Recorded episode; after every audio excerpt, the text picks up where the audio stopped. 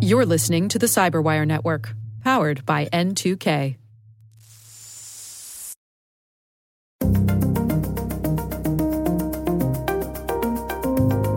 You're giving away personal information when you do that to a retailer that shouldn't be trusted. They can then sell your information to someone else, they can sell it to the dark web, and it's just this cycle that keeps going. Hello, everyone, and welcome to the CyberWire's Hacking Humans podcast. This is the show where each week we look behind those social engineering scams, those phishing schemes, those criminal exploits that are making headlines and taking a heavy toll on organizations around the world. I'm Dave Bittner from the CyberWire, and joining me is Joe Kerrigan from the Johns Hopkins University Information Security Institute. Hello, Joe. Hi, Dave. We got some good stories to share this week. And later in the show, Mallory Sofastaii from WMAR Baltimore returns with her reporting on a fake website luring victims through social media ads. All right, Joe, why don't I kick things off for us uh, with our stories this week? My story comes from uh, the Naked Security blog uh, over uh, by uh, Sophos, and this is from mm-hmm. Paul Ducklin, who we've had on our show before, thanks to Carol Theriault. And this is about a fake Facebook copyright violation that tries to trick you into giving up your two factor authentication information.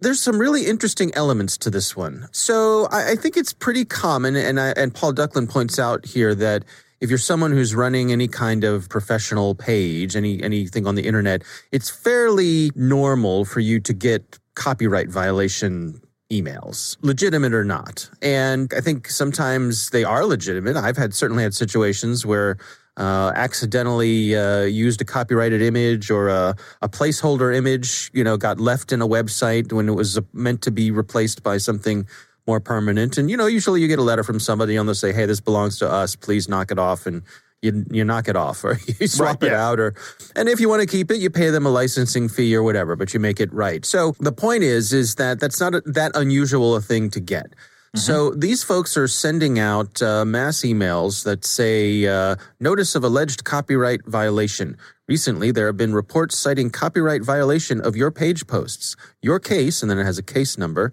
and then it has a link that says continue if you don't appeal in 48 hours, your page will be unpublished. And uh, this claims to be coming from the Facebook team. As Paul points out, uh, you know, the English is not particularly good here. So that's a red flag. Yeah. But what's really interesting is that if you click through on that continue link, it takes you to a page on Facebook. Really? Yes, a facebook.com page. And it is an account that's been set up on Facebook and the landing page says copyright appeal. It says copyright appeal form. Use this form if something you posted was reported due to copyright. And it says appeal form, and there's a link, and it says facebook.com slash copyright. Then it has some more stuff that uh, the Sophos people have uh, blocked out. It says if you skip the appeal form or the appeal is rejected, your page will be scheduled for deletion in 24 hours. So nah, they've cut the time in half. Putting the heat on. Right. Okay, so we've landed on a page that is actually on Facebook. Isn't that interesting? It is.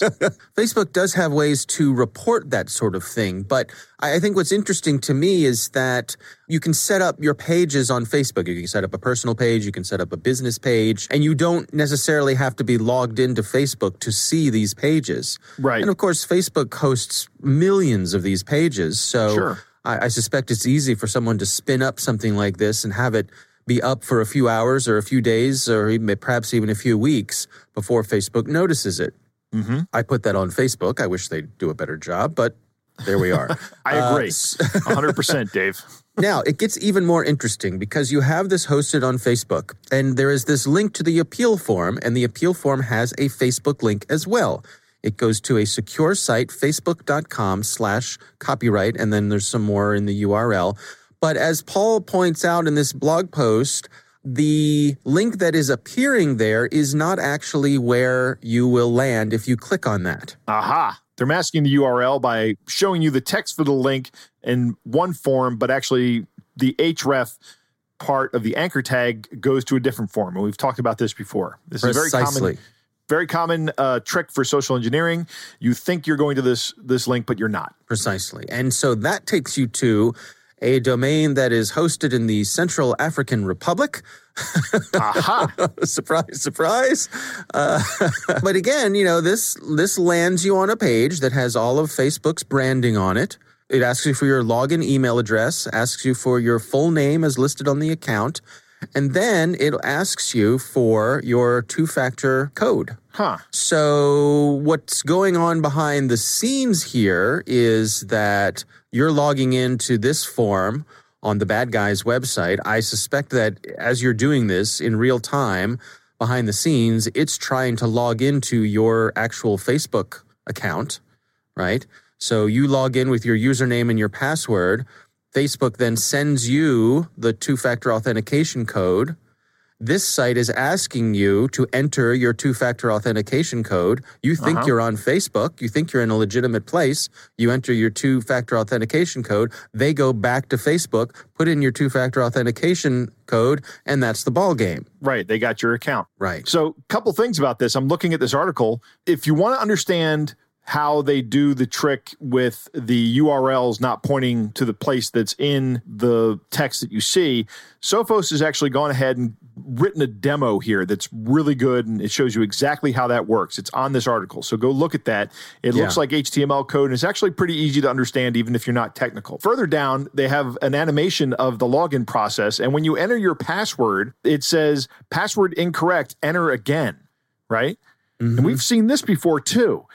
This way, it doesn't matter what you enter. If you enter the correct password, they're going to tell you it's incorrect so that you enter it again slowly because Hmm. they're only going to get one chance to try to log into your account. And if you quickly enter the wrong password and they go to log in, it's going to come back to their system and say that password was incorrect. And you're going to be sitting there waiting for something to happen and you might get suspicious.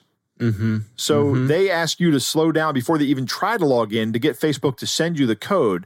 And it, it's a very clever trick that they do this. Yeah. Well, uh, th- this uh, article wraps up with some suggestions for what to do. Uh, things like checking the email sender, checking the address bar. Don't assume that a page on Facebook is a Facebook page. I mean, to me, that's the new part here. I don't know that I've Right. seen this sort of thing where part of the scam is actually hosted on Facebook. To me, that that's that's clever and new to me. Wait till we get to Um, my story, Dave. Facebook has a, a place where you can report this sort of thing. It's phish at fb.com. And that address, it's an email address that Facebook has had around for a while, so you can report these sorts of things. Yeah, Paul points out to avoid login requests that you arrive at from an email link.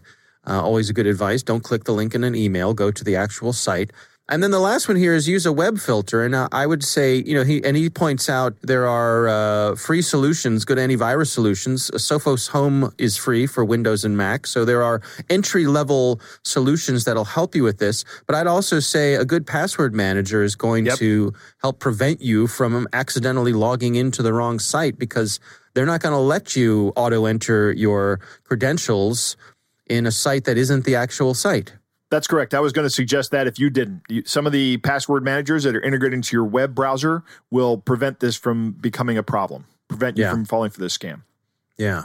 Well, it's a it's a good article. Uh, I mean, the stuff at Naked Security is always good, and of course, Paul Ducklin uh, always uh, putting out quality content. So we'll have a link to that in the show notes. Uh, happy to share that with you, Joe. That is my story this week. What do you have for us? Good news, everyone. the feds have charged 60 people in what is being described as the largest elder fraud scam in U.S. history. Huh. This has been running for 20 years, and the feds think these guys have made off with $300 million. Wow. And the AARP, who actually does a pretty good job on reporting things like this, Dave, maybe you and I should consider joining them. Um, they have an article here about how this scam worked. Victims with one or more magazine subscriptions would be called and offered renewals, often at reduced cost. But these guys were not calling to renew or reduce the price of existing subscriptions.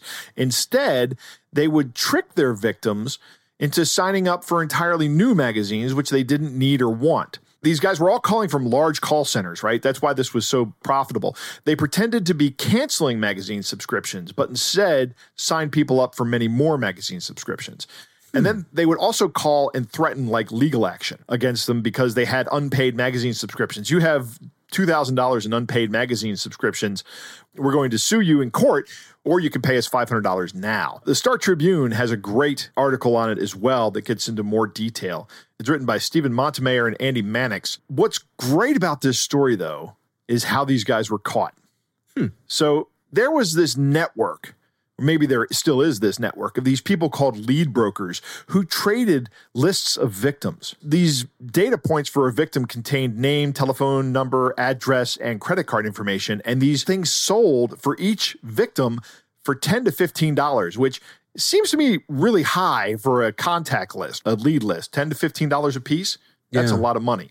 It is. In 2016, the Minnesota Attorney General sued a man named Wade Dahl, who later pled guilty to running another similar scam for years. So, what the feds did, the FBI and the U.S. Postal Service, they built a list that included some of their agents. on this list with ah. their details in term including uh, cell phone numbers, credit card information, names, and addresses. And then they gave the list to Dahl, who sent the list to the lead brokers. These lead brokers then sold this list to scammers, and then the scammers called the FBI agents or the investigating agents. The agents then received and recorded more than 400 calls between July 2019 and January 2020. So that's like six months. They got 400 calls from these people. Wow. And the, these calls were from nationwide magazine companies. So they they also tracked what happened with the credit card and and how much the companies added new and duplicate charges despite having been offered reduced rates or consolidating their fees. And once the once the feds had built up enough information, they went in and they made the arrests and they have arrested 60 people.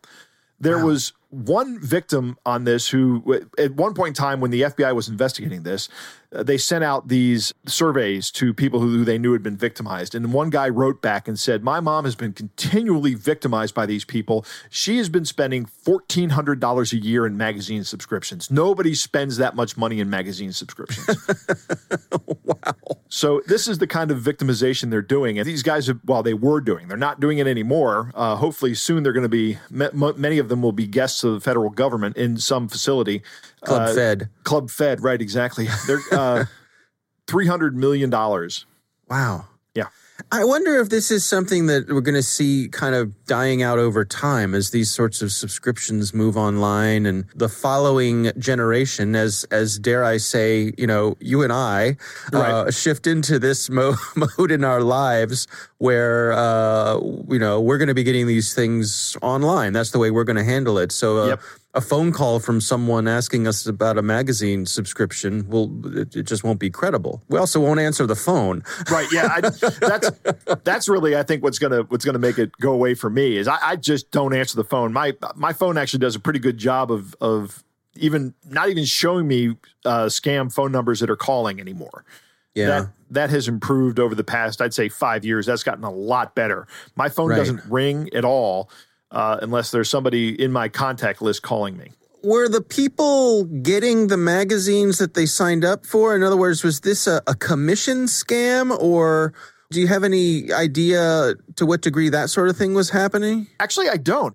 Because I'm trying to think of like if, if you're if you want to check in on your your folks, your family members, your loved ones on something like this, I could imagine starting a conversation and saying, "Hey, hey, mom, uh, you know, I see you have a subscription to People Magazine here. Does that, right. you know, tell tell me about that. What other magazines are you interested in? What other things do you get? You know, or if you if you see a, a pile of half a dozen magazines on the on the coffee table that, that don't seem to align with your loved one's interests. Right, exactly. Uh, yeah. you know, mom, why are you subscribing to Plumbing Weekly? I don't right. understand. Uh, right. You have both good housekeeping and popular mechanics. I don't understand. Right. right. Yeah. All right. Well, uh, boy, I guess uh, nice to see one where the, the good guys uh, win yep. and uh, try to shut some of this stuff down. So good news indeed. All right, well, let's move on to our catch of the day.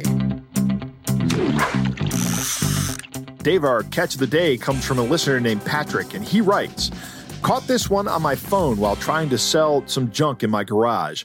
Thought you might want to check it out. I put the ad out and provided my email address and my phone number so people could get a hold of me. When out of nowhere, this guy tried to get me. It's a great scam if someone is not paying attention. I'm providing you with the transcript of the text messages. I didn't keep them on the hook as long as some of your better stories go, but I was just so surprised. And then he sends a transcript, Dave. And uh, you want to play the bad guy, and I'll play the part of Patrick? Sure, sure. Okay. Hello, uh, I want to buy your good stroller, little Dusty. Are, are you a private seller? Yes, I am. All right. Uh, I'm sending you a code number. Uh, tell me the right code. Then I feel you are real and I'll call you. So we can do that now? Sure. Check your phone message. You, you got six digit code, so send back code if you're real, then I'll call you. Tell me the code number here and, and I'll match it with my number. If I match it after I meet you with cash. You, you got the code? Oh, good scam. I can't wait to share this on Hacking Humans. Or bye. By the way, I'm sharing your number with Google and the local and federal authorities. Good luck in jail. Hope you don't drop the soap. oh my. so then it's, it's it's come to this, Joe. We're part of we're part of people's responses to scams. That's great. I think that's awesome. Patrick continues. He said they sent me the text saying that they needed a verification code before they called. Meanwhile, they tried to log into my Gmail account using the forgot password button, and then the code was sent to my phone. As you can see in the text stream, they then asked for that code and said that if I gave it to them, they would call me and buy what I was selling. I won't share the Gmail code with you for security reasons. Of course not, right? Because even though it's course, temporal, yeah. it, it, that's dangerous. But you sure. can see how someone might lose their account this way. And that is absolutely right. I can see how you could convince a non tech savvy person that I use a Google service to send you a code. So send me that code. Mm-hmm. Um, this, mm-hmm. I think, is very dangerous, Patrick. Thank you for bringing it to our attention. Thank you for sh- uh, sharing it. It's a pretty good catch of the day. Uh, it's not funny like our normal ones, but I think it's very important that we share this one. Yeah, no, it's a good one. So, so thanks so much for sending that in. That is our catch of the day.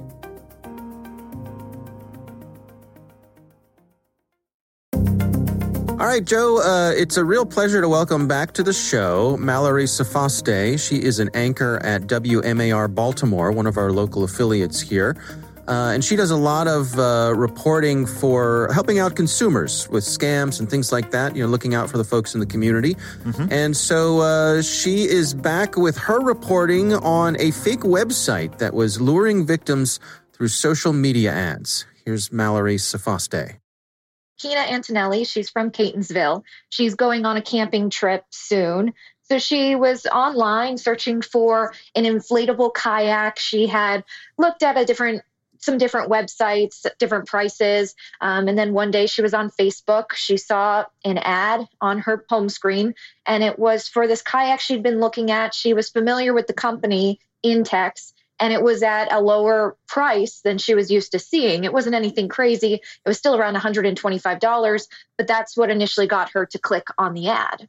And so, take us through what happened next. Yeah, so Kina clicked on the ad. She was familiar with the website. She kind of scrolled through, found the one she wanted, saw that it was on sale. So she went to check out, put in her credit card information, billing, shipping address. And when she hit the final button, she got this pop-up message that said your order cannot be processed. And she thought, huh, that's that's kind of strange. But this is a credit card that I don't use that frequently. I kind of only save it for trips. Let me hmm. go log into my credit card, maybe call them, see if there it's something on their end. So when she logged into her credit card account, she saw that there was a charge for $111, which didn't match the 125, but it was also by a company called Pingwild. She had no hmm. idea. She thought she was shopping on Intex, this company that sells sporting goods, inflatable pools, mattresses, etc. Uh, she wasn't familiar with Pingwild. So then she went back to the website and she looked at the URL and she noticed that she wasn't actually on the Intex website. She was on intexcs.com. She hmm. typed that into Google, saw that a lot of people had made this mistake and that this was almost near replica of the legitimate company's website, intexcorp.com, except it was intexcs.com. So she thought she was shopping on the legitimate website. Uh, she goes all the way through the purchase process, and that's when they got her. She, they they hit her with this fraudulent charge. Did what what happens next? Does she go to her credit card company then? Yep, she called her credit card company. They said, "Well, you know, the charge is still pending. We can't do anything just yet. Once it processes, call us back." So she saw the charge posted. She called the credit card company, filed a dispute And then here's where it gets very interesting because the company actually countered her dispute and said, no, we sent her an item that she ordered. So Kina had no idea what they were talking about. But then about a week later, she received in the mail some fake Ray Bans from China. And hmm. this is essentially the BBB, the Better Business Bureau, who I spoke with about this incident. They believe that it, it was a brushing scam. So the company sent her something light in the mail and that established a tracking history, a, a, buying history between her and the company, so that the company could show the, the credit card company that, look, she placed an order with us and we delivered that order. Here's the tracking information. But obviously, it wasn't the kayak that she had ordered. So then the credit card company opened up the file again, and now Kina is having to produce more evidence showing that no, this was a fraudulent charge. They did not send me the item I purchased, and this is a fake website. Now, what about uh, some of the digging that you've been able to do? You know, your investigations there at WMAR. Is, is there anything additional that you've been able to uncover? With this website in particular, I just thought it was fascinating that you know, usually when you see a fake website, especially around the holidays, you can easily spot some of the uh, red flags where there's misspellings or the formatting is funky.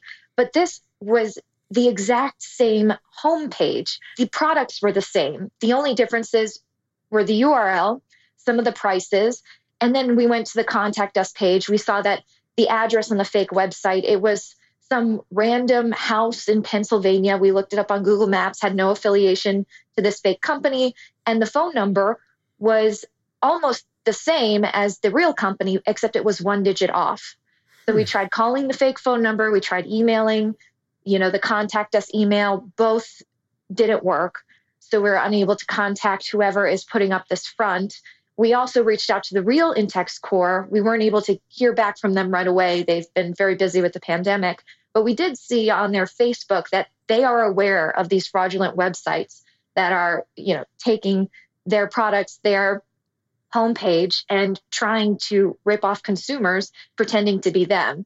And they actually posted about this over a year ago. And so when I spoke to the BBB about this, they basically said, you know, websites or companies who have this happen to them, they can report it to the FTC. The FTC can request to have that website taken down, but it only takes two seconds for the scammers to find a new URL and put that website back up.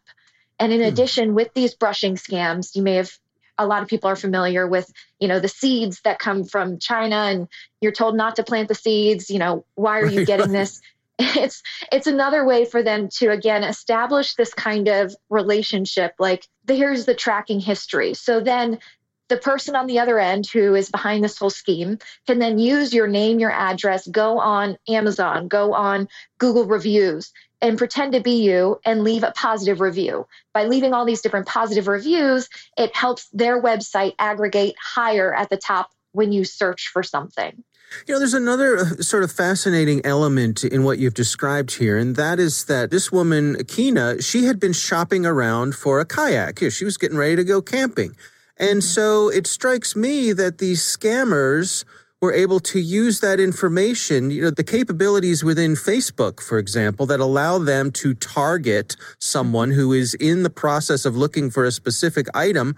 In this case, it seems like the bad guys were able to capitalize on that. Absolutely. There's a good chance that whoever was behind this fake website could have also purchased her web browsing history. That's also available on consumers. All those cookies and trackers when you are shopping online and, and you wonder when you're on Facebook, how do they know I was looking for the, this pair of shoes? All of that is available to retailers they can try to purchase that to try to bring in more customers. But the fact that the scammers went out of their way to put these targeted ads on facebook to reel in victims is just an added level of this sophisticated scheme that i don't typically hear about or see. Yeah you know, it, it, was always frustrating to me when when I was on Facebook that it seemed like once a week I would see, as you described, these ads for fake Ray Bans that would pop up. You know, and it was. Mm-hmm.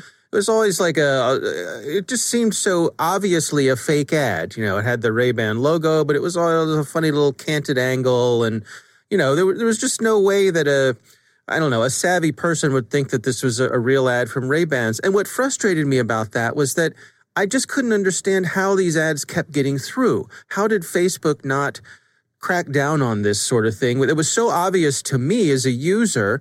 Uh, surely there must be a way for them to crack down on it. And and I think about that in this case too. I mean, does does Facebook have some culpability here that they weren't doing a better job of screening these advertisers? You know, that is an aspect of the story that I haven't explored yet, but I absolutely think it is worth digging into. But then you also have to think about Facebook as a business. They're not claiming that this company is real or not, they're just simply providing you access to this ad. But should they be responsible? That is an excellent question. And I yeah. do know that with those fake Ray-Ban ads, some of these products that are heavily discounted, a number of times people might say, you know, I'm just going to order it. What's the worst that could happen? You know, maybe it's a terrible product, but you know, it's a fraction of what I would have paid for the real thing. Hey, maybe it's actually a decent knockoff. But what right, they don't right. realize is that you you're giving away personal information when you do that to a retailer that shouldn't be trusted. They can then sell your information to someone else, they can sell it to the dark web. And it's just this cycle that keeps going. What sort of recommendations do you have, you know, for someone like Kina who is out there looking for camping equipment? She wanted to get herself a new kayak. How could she have prevented this? What, what sort of things could she have done in her shopping experience to to maybe minimize the possibility of falling for something like this? So after I did this story, I immediately called my mom because I know she is the kind of person who you know, is on Facebook a lot, sees the ads and clicks right away. And the number one thing I told her and, and tell everyone if you are looking for something, if you see an ad that catches your eye, do not click on it. Go open up your web browser, your uh, Google search, and type it in. Type in the company's name and then go to the company through there. Do not click through this ad because in Kina's case, like I said, she had she didn't notice those two little added on letters in the URL that were an indicator that this was actually a fake website. Hmm. Yeah. And it's so easy to do. And also, I, you got that emotional component. You're excited because you're about to get a good deal on this thing you've been shopping for.